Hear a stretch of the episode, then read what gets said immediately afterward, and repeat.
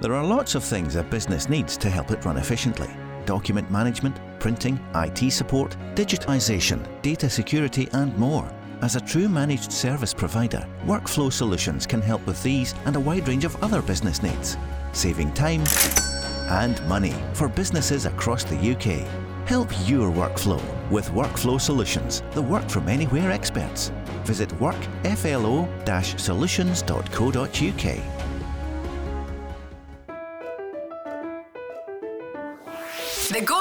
Business Show with Sir Tom Hunter and Lord Willie Haughey with Workflow Solutions. Thomas, another week of the business show. Another week, another dollar, as they say, Willie. So, what's happening? I thought I would kick it off with they're now leaking out in the press that the, the tax rises are coming. Right, so local okay. authorities are screaming that they've not got enough money off of central government, means from Holyrood, and now they're going to put the burden onto the people. And my gripe with this is, Tom, is that I don't mind paying my taxes, my local council tax, and I don't mind them putting them up. But the problem I've got is the service I'm getting isn't good. And if I was buying a service off of anybody else and it wasn't good, I would not only be not going to pay for an increase, I'd be actually uh, questioning why I'm paying what I'm paying. So, I'll give you an example. The things that we pay for, that we take for granted, that we pay our council tax, is our roads, right? Our policing, our bins. And every part of that, nothing is any good. If your house gets broken into now, the police will not come. You get a crime number. I mean, what an advert that is for burglars. right, seriously. And so for me to talk about going to raise taxes at this time, I think is totally unacceptable. So, well, we haven't kept positive for very long this week, Willie. But anyway, here's my tuppence worth for, for, for what it's worth. So, through the Hunter Foundation, we've been working with um, some local authorities and the civil service trying to get a handle on, you know, there's all these big cuts coming from central government and everybody's saying, oh, there's no money, there's no money. I I challenge this and say, I think it's an allocation problem, not a budget problem. And I come to this point of view because we did a bit of work and we asked the customer in a local authority area of all the services your local authority is providing for you, which ones are of any use? And the result was that the customer said they were only really interested in about 40%. Therefore, 60% was being wasted. So if that was a business, Willie, and your customer was only buying 40% of what you were offering, you would change your offering. But I don't see that happening in local authorities.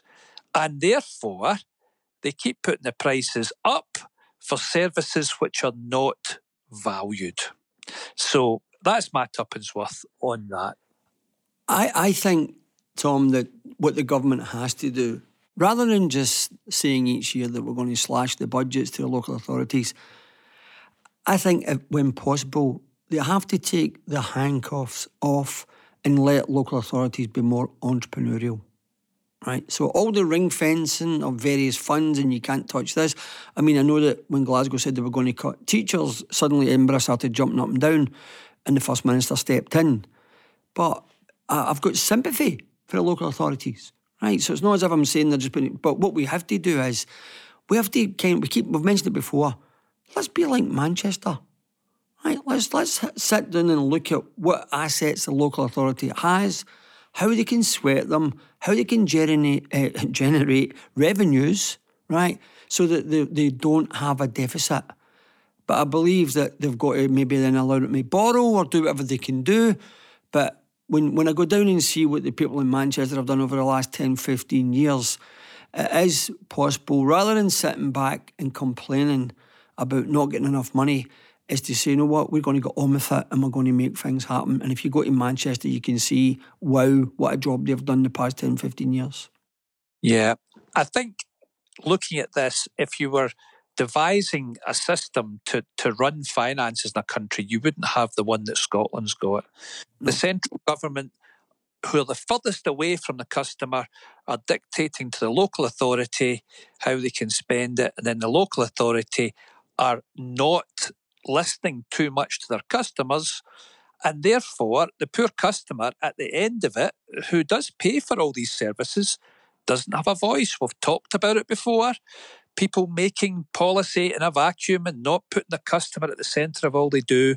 And here it is once again. So, the Go Radio Business Show, we're talking about the biddings, Willie.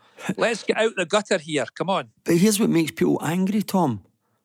Then the Auditor General comes in to the Scottish Government and points out there were two billion underspent last year. Underspent? Underspent. Oh, right. right. So how does any council accept there's been a cut? So someone, someone please, everyone's got to be accountable. Can someone step up to a mic somewhere, maybe, you know, in the parliament and tell us why at a time when you're talking about cuts to local authorities and putting the average man and woman's rates up Right, so we'll wait for that one again, Tom. Don't wait for the phone to ring. well, let me be positive about MPs this week. So down in Westminster, they got the bankers in and said, all these rate increases, you're you're very quick at putting your prices up to those who borrow, but you're not putting your savings rates up in time. So there was a right old stushy um, between the MPs and the CEOs of the banks last week, Willie. So I, I, I don't think it's right. They're very quick to put the prices up to those borrowers. They're not so quick at putting the savings rates up. It's quite simple to me. Well, I think you're right. And, and on banks, on that theme, have you seen that the Bank of England have said that they're going to look at Britcoin? We're going to look at a, digi- a digital pound. Right. Well, I always listen to you, Willie, about cryptocurrencies. You're my crypto king. so, what is going on? I know nothing about this. Right. Well, it, I can understand that if we, we just want to go digital with the currency. So instead of the pound, you know, people use their phones now to pay for things, so they don't actually need any currency at all. But my worry is, is that people don't get confused between Britcoin being a digital pound and Bitcoin, right? Yes. So as long as Britcoin for the Bank of England is backed by tangible assets, I will buy into it. If it's right. cryptocurrency backed on nothing, then certainly I am not for it. And I'm no. sure that that's not what the Bank of England are talking about. I hope not, Willie. I hope not. Right, I've got a bit more good news, Willie. I can't wait. So for any small business out there looking for financing, um, Scottish Edge, you and I back it. Yeah. Um, the next round closes on Valentine's Day. I hope you've got a Valentine for Susan now, the 14th of February, and it can all be done online. And there's up to £100,000 available to businesses. If you're a social enterprise, there's up to £70,000 available. And if you're a young age business, you can get between ten to fifteen thousand pounds. That's hundred percent of a grant. So get your applications in. It's one of the best things we do in Scotland, and the money is sitting waiting. Well, this is very apt because it's actually been, you know, it's been said this week in, in the media that maybe that the early stage investment end of the Scottish ecosystem is not fit for purpose. You know, a recent reports suggest that getting investment will be harder in 2023 than it has been in previous years. But in the very early stage of investment market already broken. And so for me, you know, angel investors are increasingly looking for larger levels, right, and ask for support. So I think the edge is definitely perfect for that niche in the market where we need people who are just beginning to look at scale up. Yeah, uh, well, the whole reason that the Hunter Foundation, NatWest, and the Scottish Government put Scottish Edge together was because that early that early stage financing is the most difficult because it's the most risky. It's yes. very simple. And but the edge run by the wonderful Evelyn McDonald is brilliant. Do it online. The money's sitting waiting for you. Just to say the impact of the show again, Tom has been felt see that the First Minister is going to look again at the advertising ban for Scotch whisky? I think if our First Minister sat with a cold towel and a wee dram, she would see that doesn't make sense.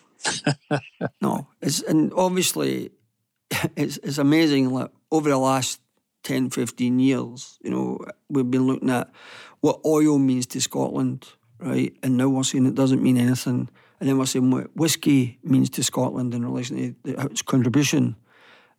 It's frightening that now that we can be saying in a short period of time that doesn't matter and this doesn't matter. I mean, what kind of message does it send where you may have an advertising budget of say 20 million pound, you spend 5 million of that advertising in the UK, you spend 15 million abroad for your exports. Exports is the biggest part of your market.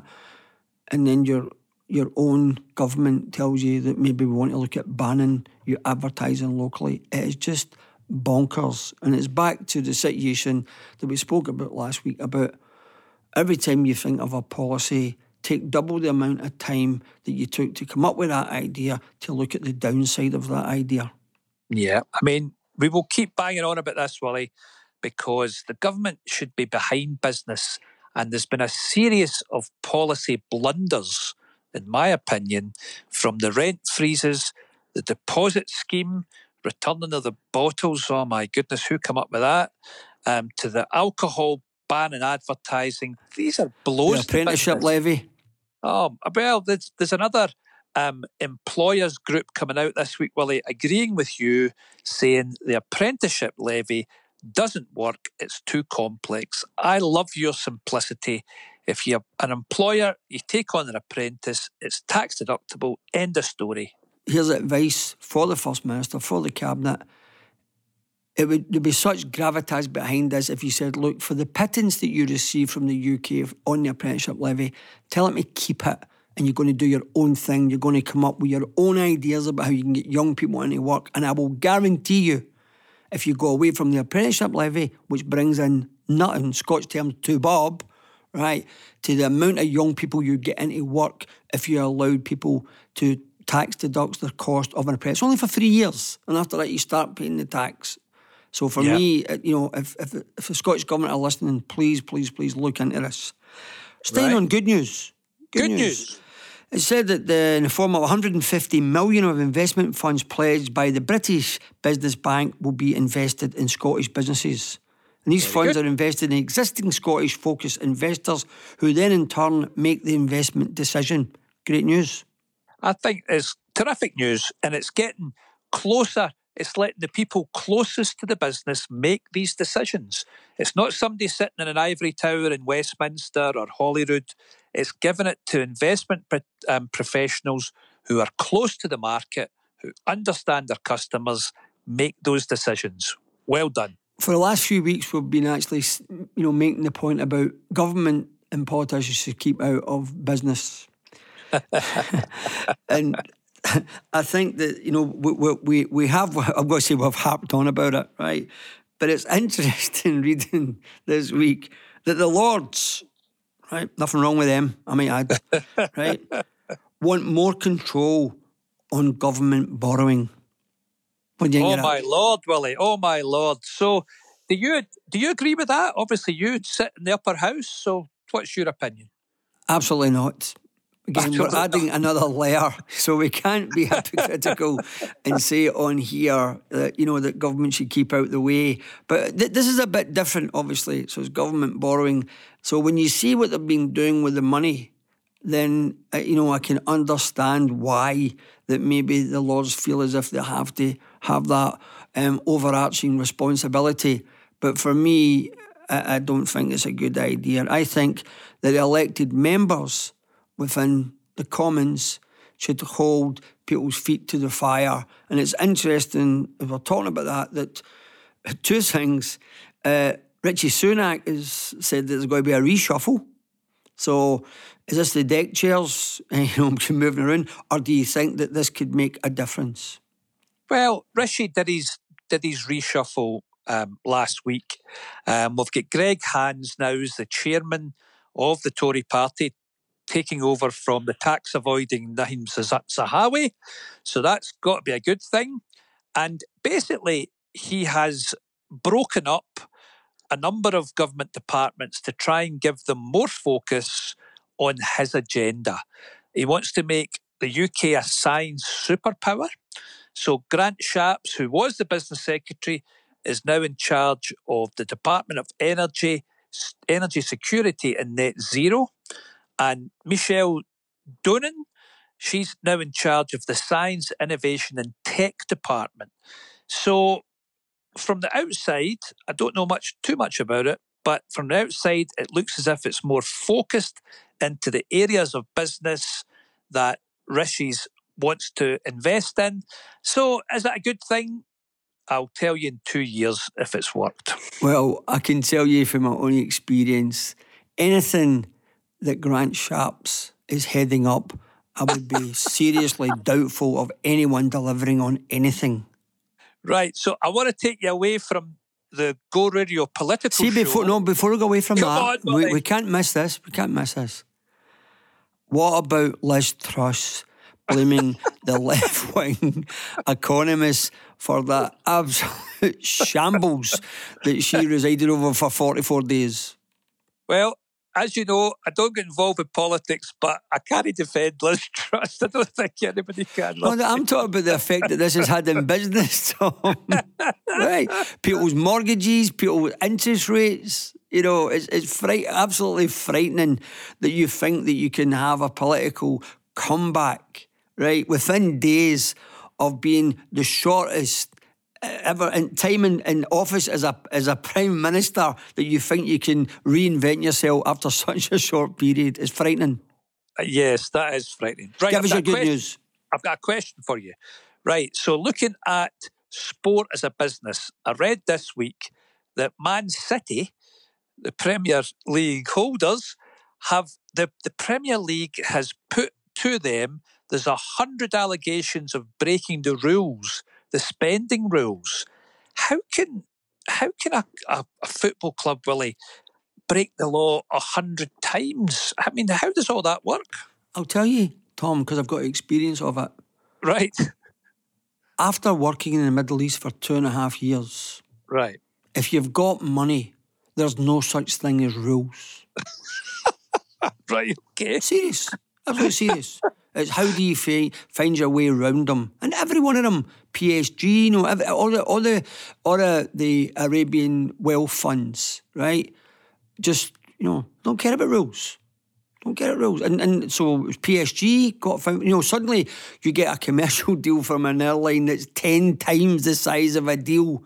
You know that that, you, that we would normally get.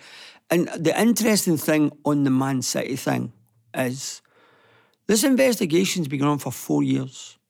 Oh, right. Four I years. So if if they're found guilty, there's no doubt they'll be being stripped of titles, they'll be stripped of FA Cups, and with a hundred charges against you, right? Um, you, I would say you're in bother. Now, you know, you're innocent until proven guilty, but the most Yep. damning thing on the whole report is is that the that the investigators actually says their lack of cooperation was tangible. Oh, right. Right. So that doesn't help you when you're going in, you know, for someone to make. But but the the thing that the fans have been most worried about is, and I was amazed to see this this week when Pep Guardiola, the manager of uh-huh. Manchester City, was asked this at the press conference. He was dead honest and open. He says, when these charges surfaced two years ago, whenever it was, 18 months, I asked the people in charge, I asked them, I asked them a hundred times. and a hundred times they assured me there was no wrongdoing. And I told them, I believe you. If they have lied to me, I will not be here. Wow. Well, nobody's above the law, Willie, that's for sure. So I'm going to finish on a good bit of news. Um, JD Sports, one of my old competitors when I was in the sports business, they're going really well, really strong, and the new chief exec has committed to spend over the next five years three billion pounds in capex, and he's going to open he still believes in shops. He's going to open between 250 and 350 shops every year worldwide. Good on him. Wow. Good luck to them. Well, I wish them every success. But that sort of investment, especially as people say that you know the high street is on its knees, it's Yep. great to hear that people still believe in it.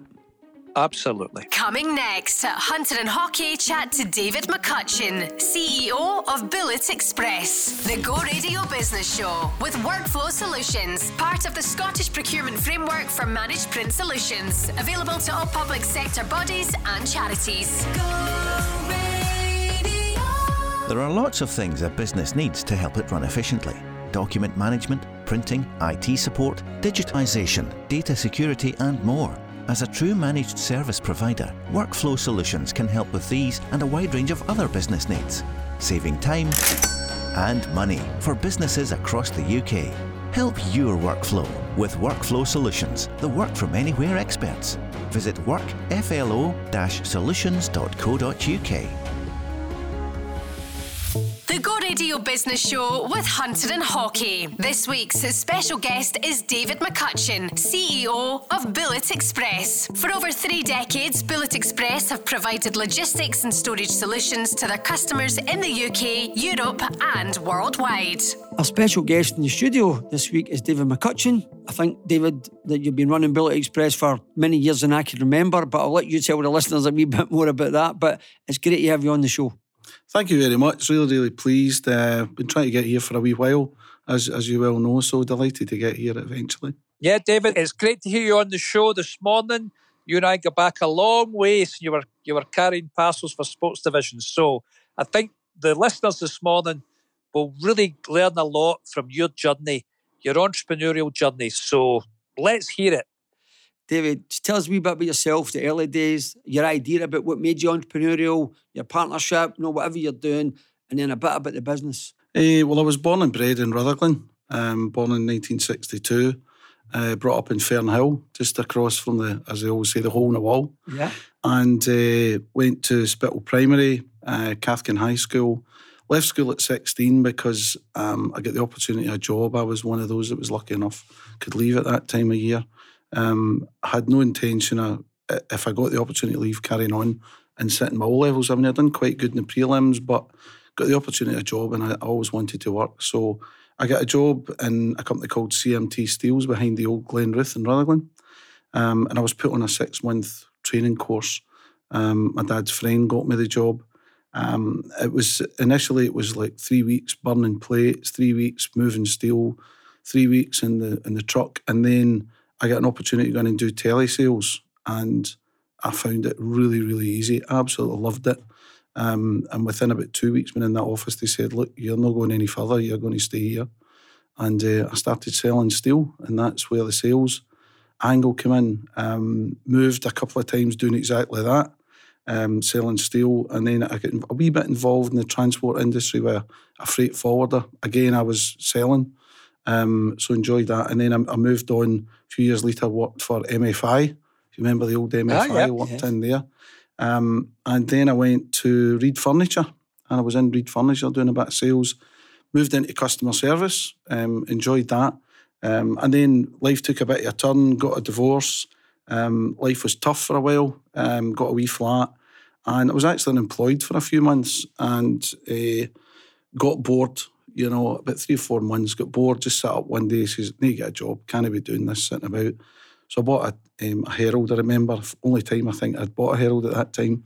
Found a wee job which uh, turned out to be what they what they called at that time parcel line, which you'll now know as DPD. Um, company car, sales rep, travelling the country, covering Ayrshire, believe it or not, Ah, um, and uh, south of south of Glasgow, and took to that like a duck to water. Brilliant, absolutely loved it. Um, done that for a couple of years. Uh, took me about 1990, and then the big change in my life happened when Italia 90 came round, and myself and a couple of mates decided we'd head off down to um, Port Grimaud, down that area, and stay there and go and see Scotland for three games, which was full of highs and lows. Costa Rica being a, a terrible low, Sweden being a high, and then then hating Jim Leighton for the rest of my life. Um, but uh, we've done that, and I'm- I actually met a few guys down there who had a villa, showed me a bit of a bit of what I felt was a bit of life, and I thought I really I really want a bit of this, and that that kind of changed my attitude. Came back home, um, took my girlfriend away for a week's holiday right away because the boss was on holiday. That that girlfriend's now my wife Tracy, and uh, when I came back, I get sacked from Parcel Line. So I always remember it. You know, I thought that day was was the worst day of my life. Come back home in tears, sat in the pub across the road as you do, and, and I look back now. I look back a few years later. It was actually the best day of my life, but I thought it was the worst. So, David, just for the listeners this morning, your entrepreneurial journey, you, you'd never really thought of setting up your own company until out of adversity you thought, I'll do it now. Is that is that the case? Yeah, very much so. You know, start my own business was never in my head at all. Right. Um, and when when the incident happened and, and I, I lost my job, I had the confidence. But then I knew I could do it. I knew people. I knew the customers. We'd one big customer in particular, um, which was Ayrshire Labels. I'm sure you know them well. Yep. Um, it's now McFarlane Group and still a customer of ours to this day.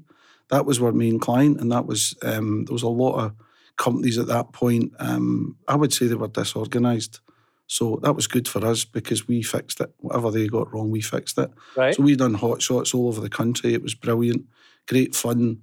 Um, always say crazy to think we had no mobile phone at that time. So to start a courier company without any mobile phones was a bit crazy. Yeah. And I think a few months later we got one of the big Del Boy phones and pagers and all that, and, and it kind of changed the changed the, the, the landscape for for courier work. So yeah, it was a uh, it was interesting to suddenly go in to do that. But again, and I, I know we're obviously in the radio, but just to let uh, Willie see, I brought along my first set of books. I sat and written out the first set of books, and I had to do the the division and and work out the VAT and the tax we had to pay and all that. So I had to go and I had to go and learn all that. So I started going to the small business clubs, which were great because there was always somebody there could help you. And obviously that knowledge led on to, you know, the, the entrepreneurial exchange, which was incredible help. So, so I need to say to you, uh, funny you, you brought up, I was actually a very small investor in the McFarlane Group. way back many, many years ago. You well, there you, there you go. So, a small world. Tell, tell the listeners about, you know, obviously you're in the pub, you're crying, you've just been sacked, right? So, what happened next? What did you do? Well, well, that was uh, the, the, tears were mainly because I had a mortgage and I had a, an overdraft and I had a, a payment to make and a girlfriend as well. And you know, I didn't know where we were going to go from there. And it came down to a conversation with um, a guy who'd worked in Parcel Line. He phoned me up and he said, "Look, um, he'd been paid off three or four weeks earlier. He said, "Look, why don't we start a courier company?" So I thought, right, okay, that's easy. He says, "I'll do the driving. I've got the van." And you just do the sales, you're the salesman right, easy, let's go. And, and that's what we done.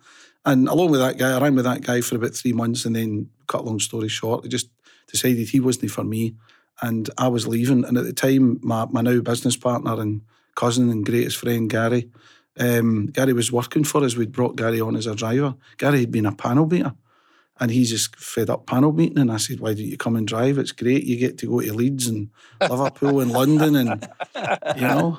So I mean, that was, and there was no lights name seventy four. That was a nightmare. You know, our first van, we had one van with a radio and one without, and if if you had a tough journey, you got the radio. And you've had the same name right from the start. Yeah, yeah. Well, it was because the guy, the guy at Parcel Line told me I was getting the bullet, and I didn't twig what he meant, so we called it, we called it Bullet Express. Brilliant. You know, uh, so, yeah. But it, it seemed like a terrible day, and then, as I say, it all started, and it just grew and grew really, really fast. You know, I think I was looking in the books there. The first month we turned over six thousand pound, which in nineteen ninety wouldn't have been too bad. You know, so mm-hmm. it, it, just it just grew and grew, and we, we doubled the vans and brought on drivers, and and as I said, going to the business clubs and talking to people who'd done it before um, was a big help. A lot of times, you I think you know it's the right decision, but it's nice when somebody confirms, yeah, that's the way to do it or or tells you no, don't do that, do well, this. You've just confirmed what me and Tom have been talking about for weeks and weeks and weeks that you know the entrepreneurial exchange back in the day was invaluable for guys like me and you. I, I had the same experience, so that networking, bringing you know the idea that Tom and all the founders away back then, Gerald Weisfeld, you know, um, everybody else that was part of that. To, to gather all up and coming businesses of all sizes in Gleneagles once a year and letting people network was like invaluable. I met everybody that, that probably today's went on to have some of the biggest names, some of the biggest businesses. I met them up in Gleneagles 30 years ago as, as, as, as startups. Yeah. Amazing. Yeah. Amazing. Yeah, I mean, Gary and I used to always go to to Gleneagles. That was one of the highlights of the year. Um, you know, not just the the networking, the dinner, meeting meeting people. Um, you know, the sing song at the end of the night, the golf tour. I loved the golf tour, which I managed to win one year. Um, it was just great fun, and and to rub shoulders with the people. I remember on one occasion I, I, I'd missed one of the supper clubs, and it was something I needed to know, and I just phoned the guy up because he was in the exchange, and he says, "No problem, we'll go to lunch tomorrow," and and he helped me greatly with that problem. But Gary and I used to always say we got up to Gleneagles, and we always come away on a Friday with a wee golden nugget. There was something, and, and we called it our fuel stop. That fueled us up, and we came back, and probably most of the staff didn't like the Monday when we came back because everything would change because somebody had told us something that we knew was the right way to go. Amazing. So yeah, it was, and, and listening to people, people who'd done it, you know, and and a lot of times what you want to do, and you learned it at the exchange, was listening to people's failures. It's amazing amount of people tell you what they've done wrong, and that was more help than the things they've done right. So So, so David, help help the listeners this morning because you know Bullet Express. You, people will now see the trucks on the road, and everybody thinks, "Oh well, it's an overnight success, easy for them." What about some of your failures? What what did you learn from them, and what can our listeners learn from them this morning? I think um, the first thing that, that, that I always learned was was ne- never be frightened to fail. You know, have a go at something. Um, make mistakes. You have to make mistakes to learn. Just don't make them twice. Yep. You know, my life's been full of wee wee phrases, and you know, one of the great ones you you said to me, Tom, I remember was never be frightened to employ people that are better than you. That's right. I remember I remember coming away scratching my head saying, He's nuts, what's he talking about? but you know, ironically I've done it so many times. Um, and that's been the success, part of the success of our business. But um, I remember, you know, in, in making decisions with vans and buying the wrong van. One one of the I, I bought a van at an auction. One occasion, when Gary and I, if we weren't champing doors, we went to auctions. So we were, we were always, and if you go to an auction, I don't care who, you're tempted to buy something, even though you don't need it. And uh, I bought this van for two and a half grand. It should have been four grand. And I'm saying, this van's fantastic. What a deal I've got here for Gary. I've bought my van. and he went away that afternoon. We, we insured it and picked it up that afternoon, went away with it. And, uh, and, and Gary took the van to do the delivery. And then he phoned me up from McFarlane's and it was one of the old electricity board vans.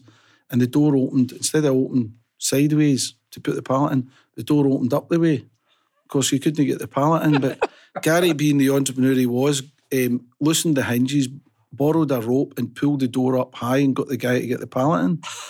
so I realised then Gary would fit in well. We, we hope that wasn't an old pal of the show as well, Jonathan Miller, that sold you a pup, was it? It probably was. It was the old auction house at the meat Ah, market. That's right, Aye, that was him. that was it. We, we used to go in there and buy buy cars and vans and. So don't go to auctions as your first tip. And, And- so, where was your first premises? Eh, the first pr- premises that we we worked at was was my house. Aye. You know that was that was the first offices. We moved into one in Swanson Street. We were we were given a desk in a corridor. Um, I remember coming in one morning. There was ice on the desk. It was a metal desk. um, and then we managed to get we managed to get a wee premises round uh, in Millcroft Road, just along for your old place, Yeah. Willie. Um, and it was next door to my cousin's old place. The guy next door then offered to give us the ground lease because he was retiring, the, the plumbing guy.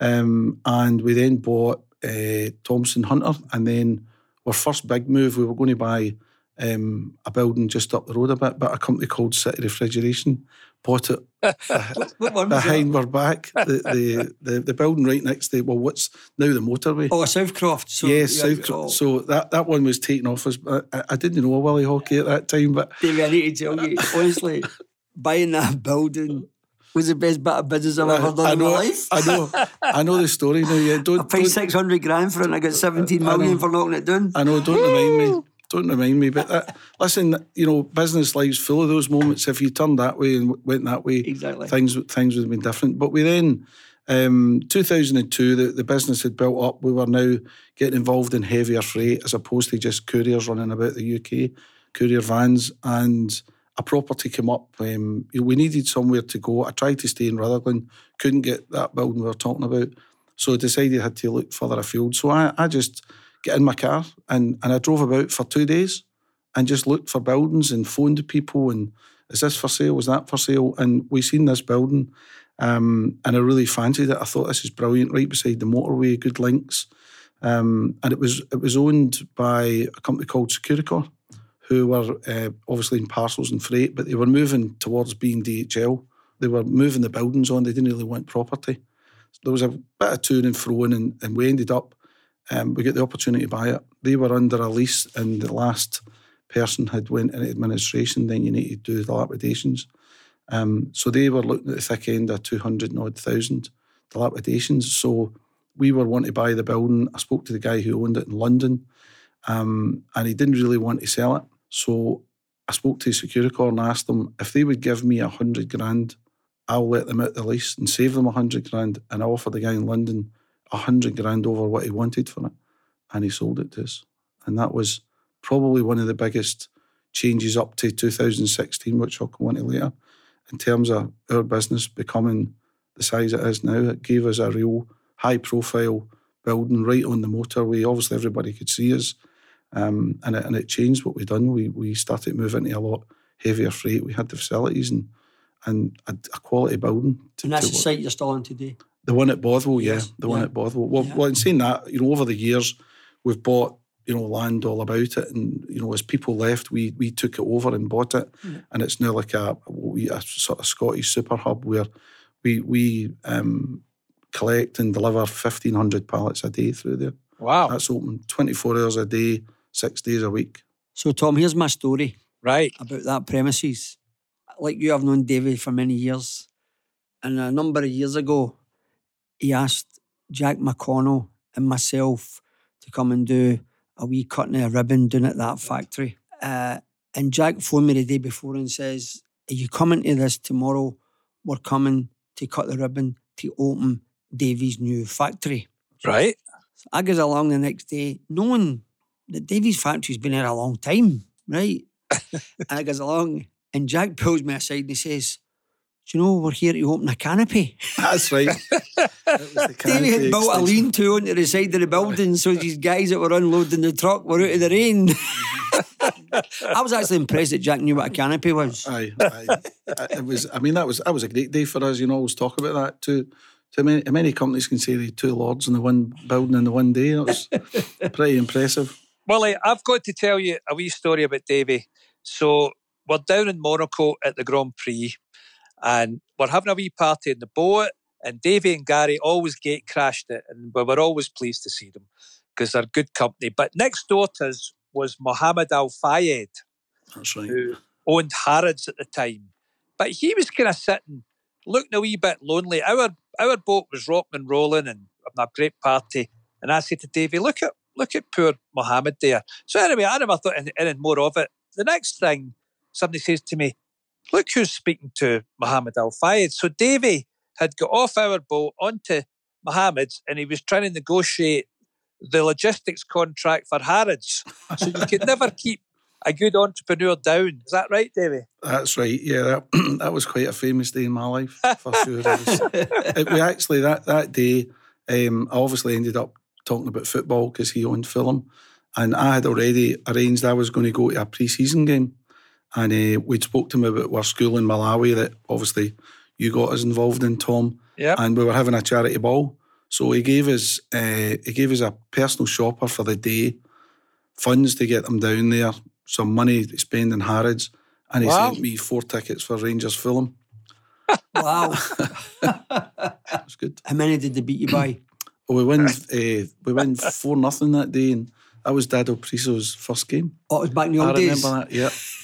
ah, come on, stick stick to the Go Radio Business Show, boys. Come on now, can't be Rangers Celtic. David, right. tell tell the listeners the size of the business today. Uh, today, um, this year, we've got 150 staff approximately and growing. We've got uh, five warehouses totaling about 600,000 square feet, uh, 150 staff, uh, about 150 trucks and trailers and this year will probably touch about 20 million turnover. Fantastic. And still privately owned? Yeah, still privately owned by Yeah. myself and Gary. Yeah. Uh, fantastic. Uh, what, what a journey. What Yeah. a journey. So what do what do you, what's the what's the what's the goals for the future? Well, like, I mean, at the moment we we've kind of we've kind of created the logistics circle, so we can bring in containers, we can strip them, um, we can then store them, we can pick pack them, and we can distribute them. So we're, we've completed the whole circle. The moment, our storage side, we went from and we got involved in that in about 2014, 2015. 2016, we moved into our Baillieston site, which is 200,000 square feet. Um, we've got the same again in land at the back that we'll be looking to develop shortly um, with 2,000 pallets. We've now got touching 47, 48,000 pallets over three different sites um, or four different sites now. So it's just to grow that. That, that side's supplying us with customers all the time and we're able to touch other areas and obviously um, customs care as well. We do that. So the international stage is, is big for us now. Bringing in shipping containers worldwide was great. Obviously, during the tail end of COVID, when it got to $15,000 a container, it was a bit tough to say the least because, you know, the way it works, a lot of times we are paying for that up front and on the customer's behalf. And obviously COVID obviously created problems for you. Yeah, COVID was was very very difficult. I mean, I, I, you know, it's one of those things. You know, where where were you when X, Y, and Z happened? Well, I, I remember the, the Thursday night standing watching the news in the house in silence, saying, "I can't believe the country's going to shut down." If anybody had said the government's going to pay people to stay in the house and you can't go out in your car, and you can, it was incredible. Never had anything like that in my life.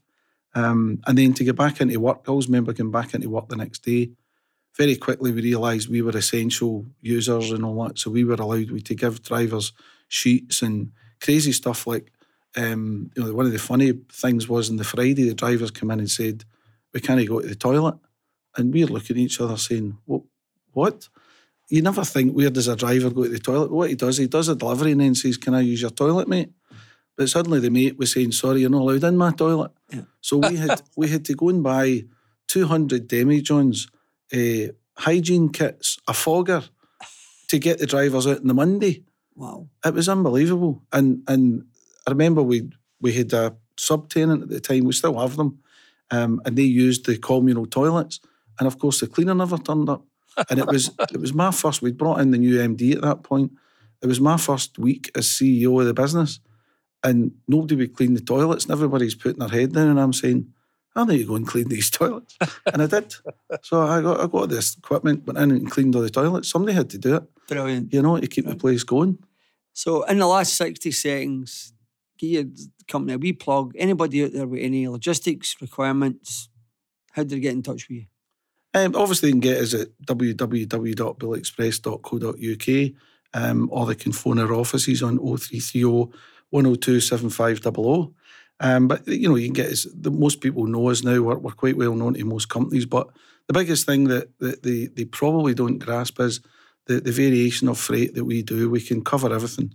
We can bring your containers in, strip them, ship worldwide, whether it be a parcel or a or a full container. So we can do everything. So, David, it's been brilliant to have you on the show this morning. I think the listeners will get a few nuggets. And something I've really admired about yourself and Gary over the years is you've never been frightened to pick up the phone, whether it's picking up the phone to say, Can I get a wee bit of advice? Or whether you're picking up the phone to customers, just saying, Can I do a service for you? You're just so super positive about your business. And the other great thing is you've got a great heart, school in Malawi, and you always put something back into the community. So good on you. Thank you, Tom. As you always said, work hard, play hard, and we've we've lived by that. Brilliant. Yeah. Thanks so much for coming on the show. It's a great story. Thank you, David. Thank you, Willie. The Go Radio Business Show with Workflow Solutions, turning your paper based processes into an organised digital archive. There are lots of things a business needs to help it run efficiently document management, printing, IT support, digitisation, data security, and more. As a true managed service provider, Workflow Solutions can help with these and a wide range of other business needs, saving time and money for businesses across the UK. Help your workflow with Workflow Solutions, the work from anywhere experts. Visit workflo-solutions.co.uk. The board you can't afford. This is the Go Radio Business Show with Hunter and Haughey. So the board you can't afford. Our caller this morning is Johnny Manning. Johnny, good morning. Hi, good morning. How you doing? Good, good, good. Would you like to tell the listeners a wee bit about yourself, the business, and whatever your Yeah. question is? Yeah, absolutely. Um, my name is, like I said, Johnny Manning. Um, I own a commercial uh, electric vehicle charging business based in Ayrshire called Connect EV Charging, uh, which is essentially a, a network and installation business. Um, and to lead on to my question, essentially, we've taken on probably nine employees in the last six months, um, all based in, in Ayrshire and from Ayrshire and, and close by. And as I can the com- our company continues to grow and the rapid pace it's grown at, which is essentially in line with the speed the industry's grown at. I was looking to see if we'd be able to provide some kind of fundamental points or advice to, to look out for and, and to ensure that I'm prepared for to maximise the growth and the, the quality uh, of that I'm growing at and the time frame that I have to do so given the speed the industry's going at. So yeah, just like to see if you'd be able to help and advise given the experience and the, the growth that you guys have had with your uh, businesses over the years. So morning, morning, Johnny. It's Tom here, and um, Hi, I'm delighted that you're creating jobs down in deepest Ayrshire. So good on you, son. And Thank you. so the thing about fast-growing businesses, and it's something you'll hear me go on about every week, is you've got to be on top of your cash flow. You've got to understand when the money's due to come in, who you've got to pay, how you're going to finance it. Are you getting good credit deals? What do you need to do? But every single day, I was on top of my cash flow as we were growing Yeah. really rapidly. But I understood the levers in the business that I could pull, and I understood, oh, right, that's not quite right today. And therefore, knowing your cash flow numbers, Johnny, is number one for me. What What do you think, Willie? Well, I think that what you have to do is when you've got the opportunity to grow, you have to make sure that that growth doesn't kill you. Right. And, Right. and that can put some businesses, you know, out of business because they just bit off two more than they could chew. And I think that when when Tom talks about cash flow, it's about about cash management as well. So if someone came along tomorrow and it sounded great that they wanted to give you the opportunity of putting in 300 charging points, that you'd have Yeah. to look at what does that mean? You know, what, what from cradle to grave, what does that mean to us? And there's sometimes where you have to say no.